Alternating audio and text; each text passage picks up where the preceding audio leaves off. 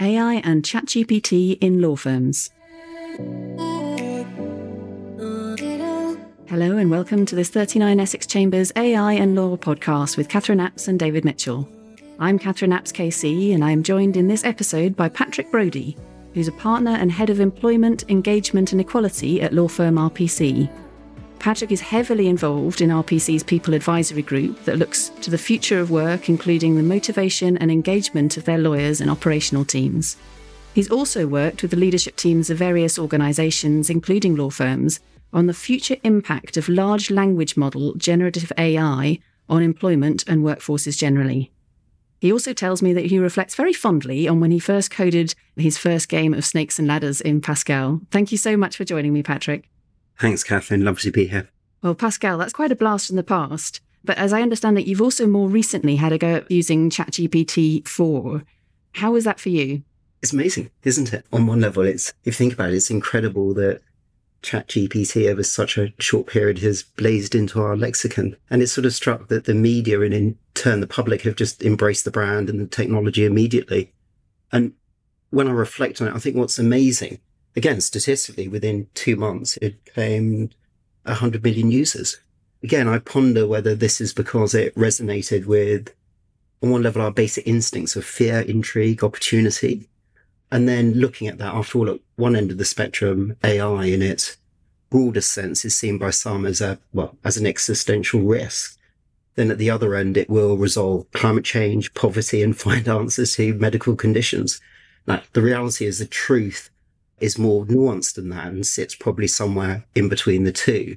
So it's for us as adopters, users, creators, and for some as regulators to shape that future and then looking at ChatGPT in its simplest terms, it's, as you said, it's generative AI large language model. It's, again, what's striking is that though the genesis and the origins of those models reach back to the 1950s and 60s, I'm pleased to say sometime before when I was first born, it's only now that they've hit the public psyche.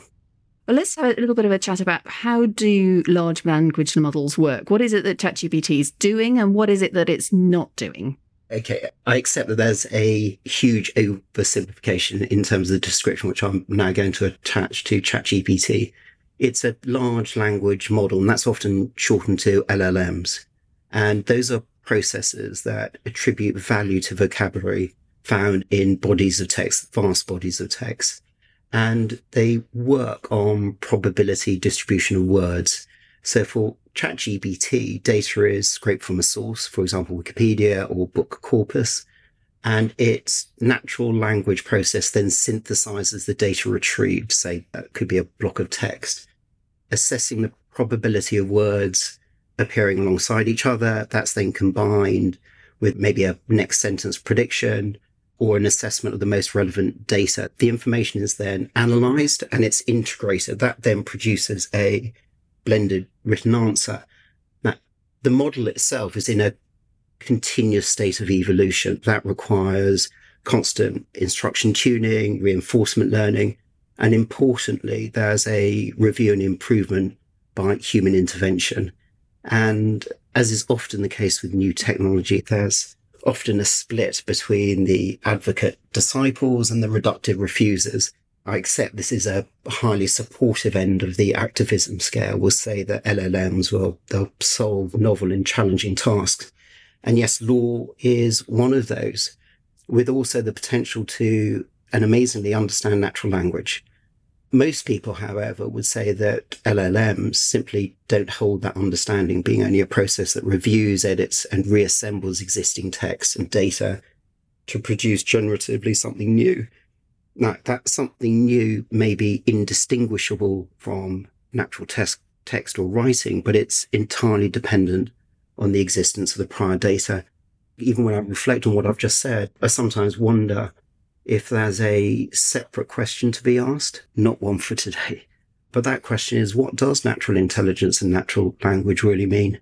Well, these are certainly sort of big questions. And I think you're right to say that it's not just the legal world, but the rest of the world has become very interested in the use of these LLMs. But if we can just now talk a little bit about its uses and how can it be used for clients' work.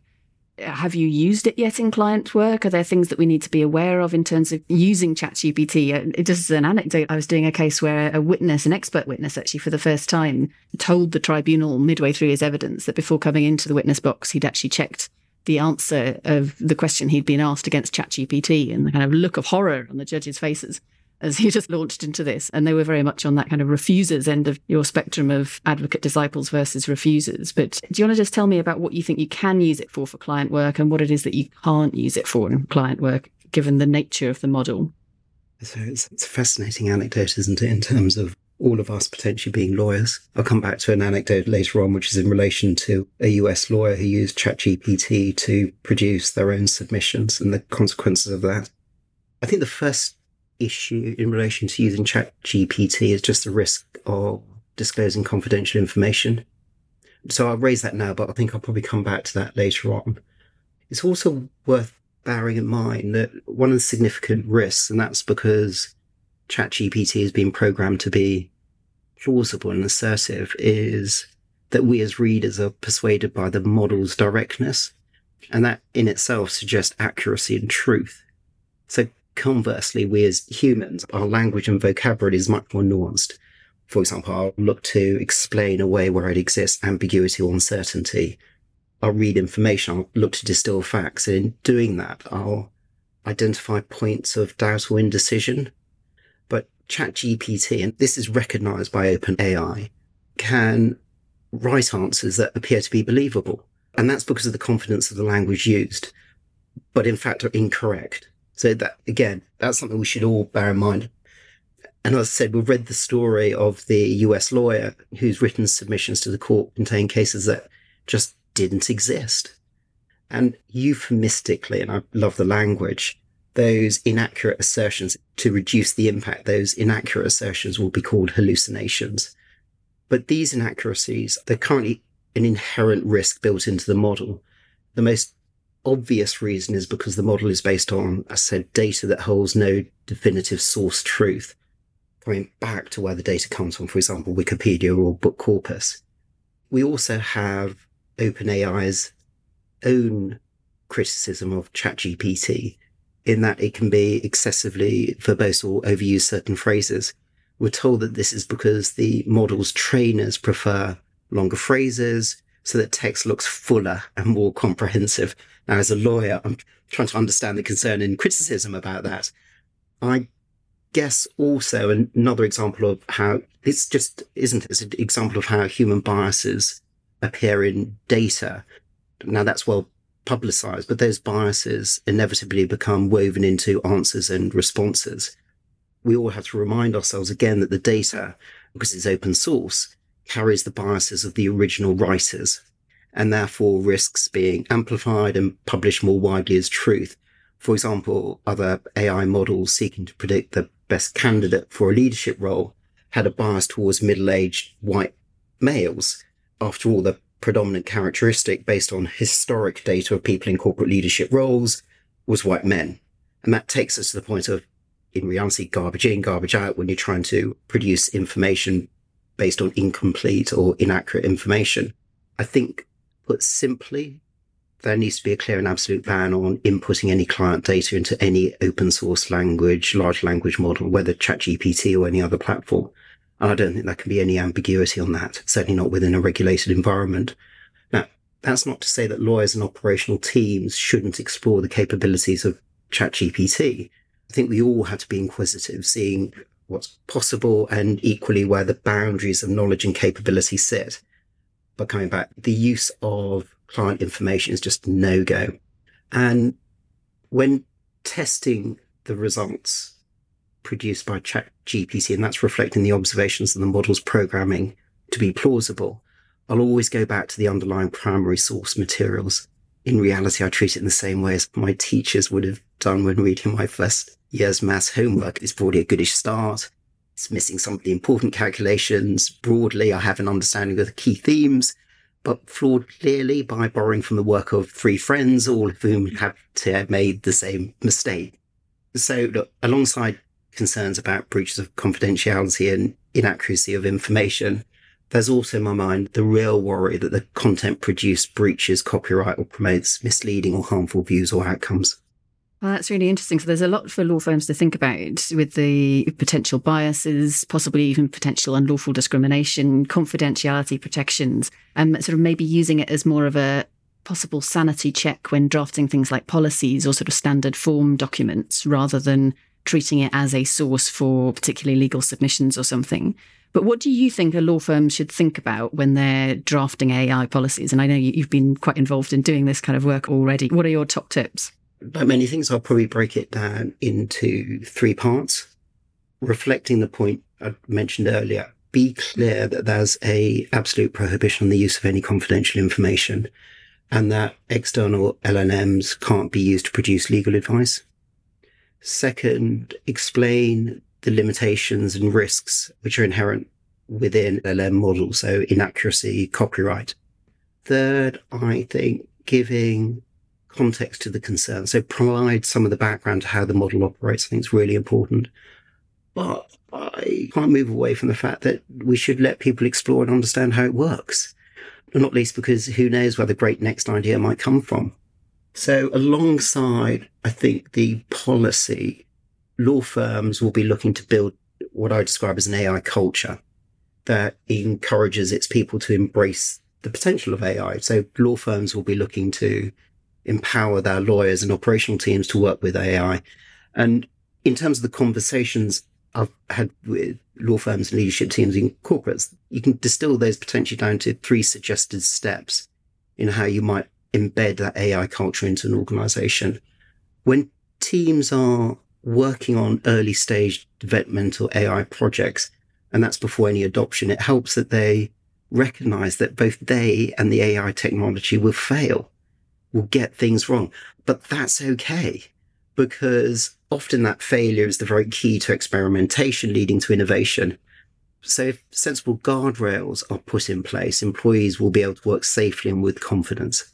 Second one is AI has the power to make work and the experience of work better. Now, we can only achieve that as individuals by adopting the view that we want to learn we want to immerse ourselves in its opportunities and possibilities. Now, this takes time. So law firms should be looking to encourage their lawyers to treat the acquisition of AI knowledge as a continuous exercise. It's not a one-off learning event. And working as teams on solutions equally will help drive engagement and that sense of community. And then actually finally, it's what I'd describe as the element of embracing our inner child. Be inquisitive rather than fearful. Or look, put it differently. Learn to climb trees. So we should all test, challenge and experiment with AI and I think this will help lawyers understand the art of the possible and in turn discover better ways of working with AI. You don't often hear lawyers talking about play in their day to day work or having permission to get things wrong. Is lawyers were often very cautious people and try extremely hard in our day to day work not to get things wrong. But of course, with something that's new, as you say, tech people are very comfortable with getting things wrong. That's how the world of innovation works. And there's quite a cultural shift for us lawyers if we're going to be using this to actually go through that transitional phase, as you say, of learning to climb trees, albeit perhaps not while carrying our clients' confidential information while we're doing so. People have talked about can AI actually replace what lawyers do? I know you suggested for policies right at the moment not to use it for providing legal advice, but that very much is being talked about. Do you think that lawyers can be in the future replaced by AI? And is there something that we do as lawyers that's fundamentally different from what computers do? Or do you think that it is all replicable? Just picking up that observation, I think for now, there's an appropriate reservation about using ChatGPT or large language models in relation to providing legal advice. Over time, that may well change. I think there are issues of confidentiality which have to be overcome. To the extent that models are held internally within organizations, that may well be different. Look, I think artificial narrow intelligence, and within that I include LLMs, will progressively perform more of the process driven tasks. And increasingly that will include knowledge and research. And also it's going to embrace administrative tasks. So our work as lawyers, which is founded on data and information, that's capable of being analyzed and synthesized or redesigned as a technological process will be removed. I think they'll be removed from our to-do list ultimately. So the more complex and challenging responsibilities will remain, the preserve of the lawyers. That will include tasks where different tools, behaviors and source materials are required to achieve an outcome. And when I look at AI, most of AI is limited to a specific accept, albeit often highly complex task, and may not currently have the capability to draw together wider, disparate and distinct cognitive tasks. So there's a safe haven for lawyers there. Equally, I think the human qualities of empathy, sympathy, and understanding, those will remain critical to what a lawyer does.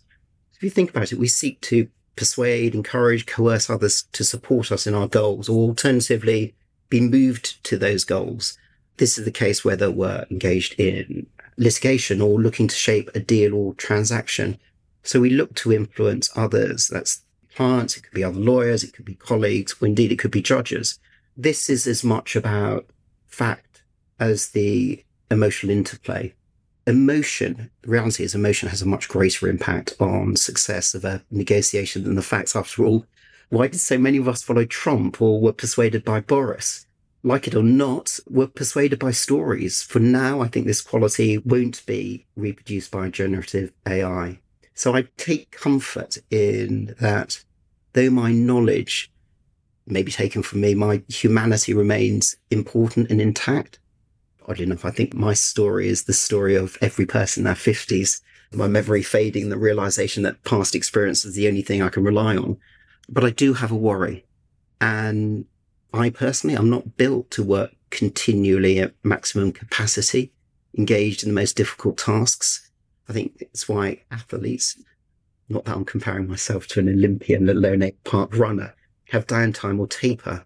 In my world, I seek out tasks that give me that moment of calm and respite. Now, if I'm working harder, faster, and to a greater intensity, I ask myself, when will I find those moments? And if I can't find those moments, for how long will I keep up the pace before I break?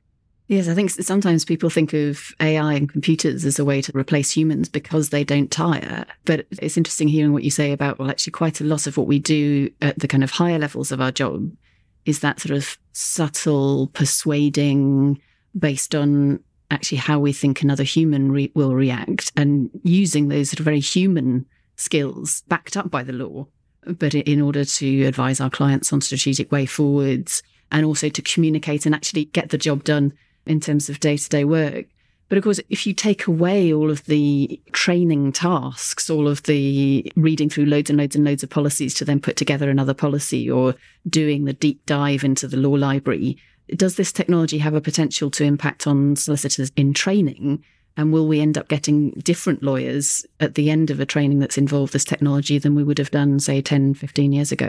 That's a really interesting question, actually, one which all law firms will be putting their minds to.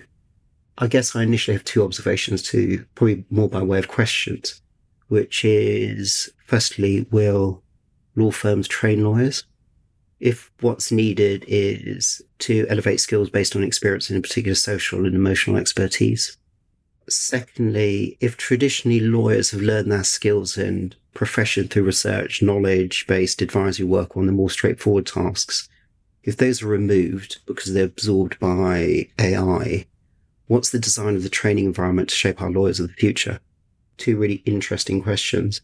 Now, on the first point, I think there's anecdotal evidence that trainee numbers are reduced. I'm not suggesting that's because of AI. And some firms are actively reflecting on their requirements for trainees at all. So will AI accelerate that thinking? But equally, training the lawyers of our future, I just don't believe that should sit with a few. There's a much broader industry imperative for all of us to support routes into the law. I know we're very far from this outcome, but often we see change when it's too late. With the second question, training programs, I think they'll have to change and evolve, creating opportunities and environments where the skills of the future can be learned, explored, and tested. Interesting, I wonder whether this is about personal self interest, but what's the role of the retired lawyer to act as a coach or a mentor. So those are the people who know, hold that knowledge of sort of the more subtle elements of being a lawyer. And if future lawyers' opportunities to train and develop their skills and expertise are initially more narrow, will a more defined and dedicated coach role help?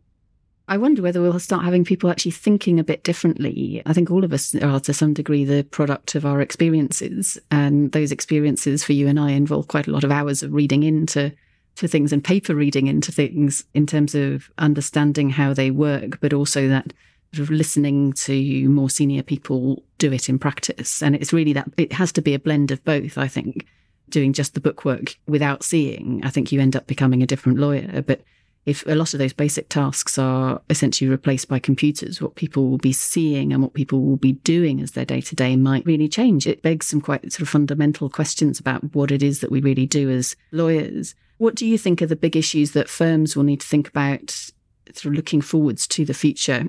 I think if we think about law firms as being people as personalities and characters, we all exist in the fear of missing out or being left behind. And that's been left behind in the, what I could describe as the AI arms race and we ask ourselves, will another firm gain an advantage by being maybe an early effective adopter of usable technology? Well, that technology we're ultimately aiming for the holy grail, which is driving efficiency whilst maintaining quality.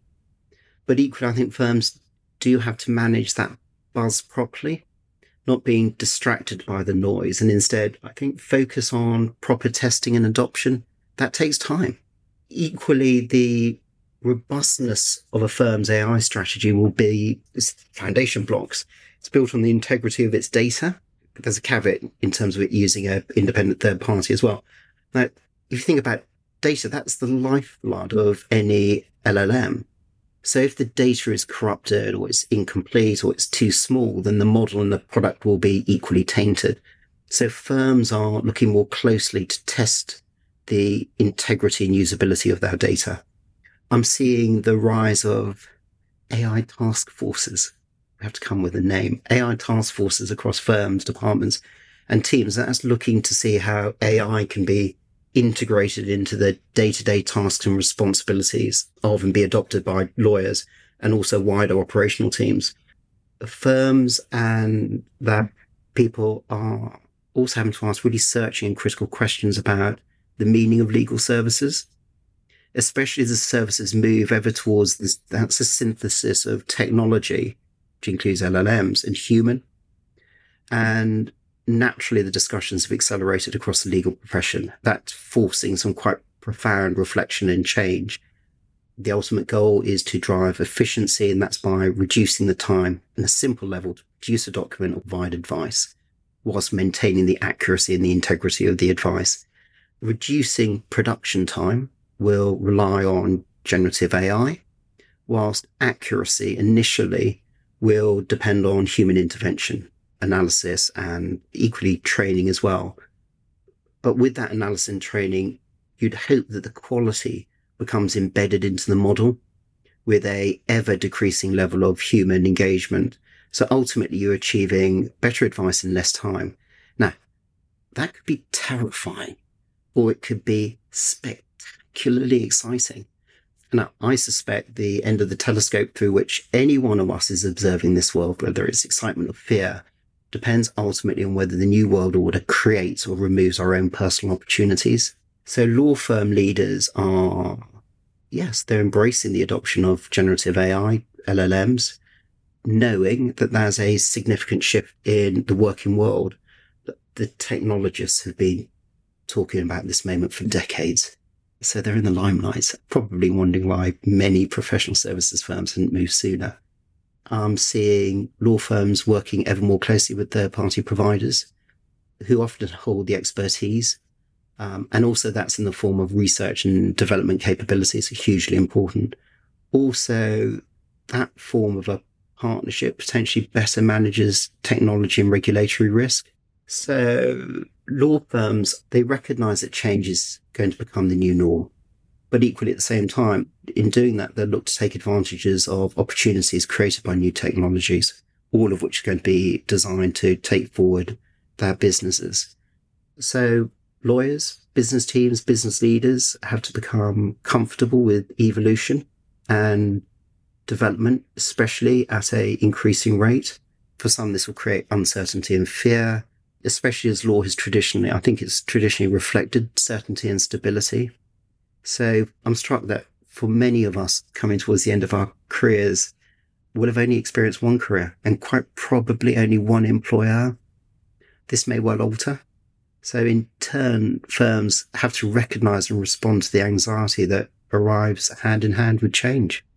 Yeah, it's interesting, isn't it? I think that there's an awful lot going on in society generally. As, you say, younger generations have often moved through several careers before they come to law, and often those people can be extremely effective lawyers because of the experience that they bring of other areas. And also, particularly if they've been a, a client or they've actually been in receipt of legal services, people can have a really interesting and helpful perspective that helps them develop as really good lawyers. But when you've got a really disruptive technology as well, it's really new and also lawyers living with uncertainty. It's not the most natural of bedfellows. But it's interesting also hearing what you say about the sort of what there's positivity about and what there's potential negativity about, and also particularly in terms of us thinking about it as a career that includes people. And people will need that resilience to be able to keep a career and keep earning for their entire working lives. And that is a perspective I think I've not seen so much reported elsewhere. But coming to the kind of punchline question, one of the questions that we've been asking all of our contributors to this podcast series is a scale question. And the question is on a scale of zero to 10, where zero is the most pessimistic you could be, and 10 is that you're the most optimistic and you think that AI is just going to solve all of the world's problems. Where on that scale would you put yourself and why? I come back to a observation in relation to the concerns about Actually, it's the mental health of lawyers moving into the future. And one of the things that I think law firms really have to focus in on is creating environments which are supportive of their people in times of real change and potential anxiety. And it's almost for three reasons. The first one is I'm always sensitive to the fact that AI, not explained or understood by workforces, it creates communal vulnerability. And for me, that's a fear of many in the workplace, especially if a positive countervision isn't provided in relation to AI, is that AI is all consuming in its ability to change lives and remove jobs. The language of existential risk is prevalent. So if I'm in a law firm where AI will be an increasing feature of its operational capabilities, I want to know what this means for my future. And if I don't understand what it means or have control over its effect, then my anxiety about long term job security increases. Will I have a job? And what does that job look like? Put in simple terms. Secondly, and it's a point I touched on earlier, if AI makes a lawyer's role more complex, complicated, and ever more challenging with the speed of delivery, then when do I rest? And without that rest, how do I otherwise keep going? And then across all of that, if law firms maintain hybrid and flexible working arrangements supported by AI and technology, and look, there are really good reasons why we should maintain hybrid flexible working arrangements. But if we maintain those working arrangements, there's a risk of further isolation for some. And I think combining those features are quite challenging.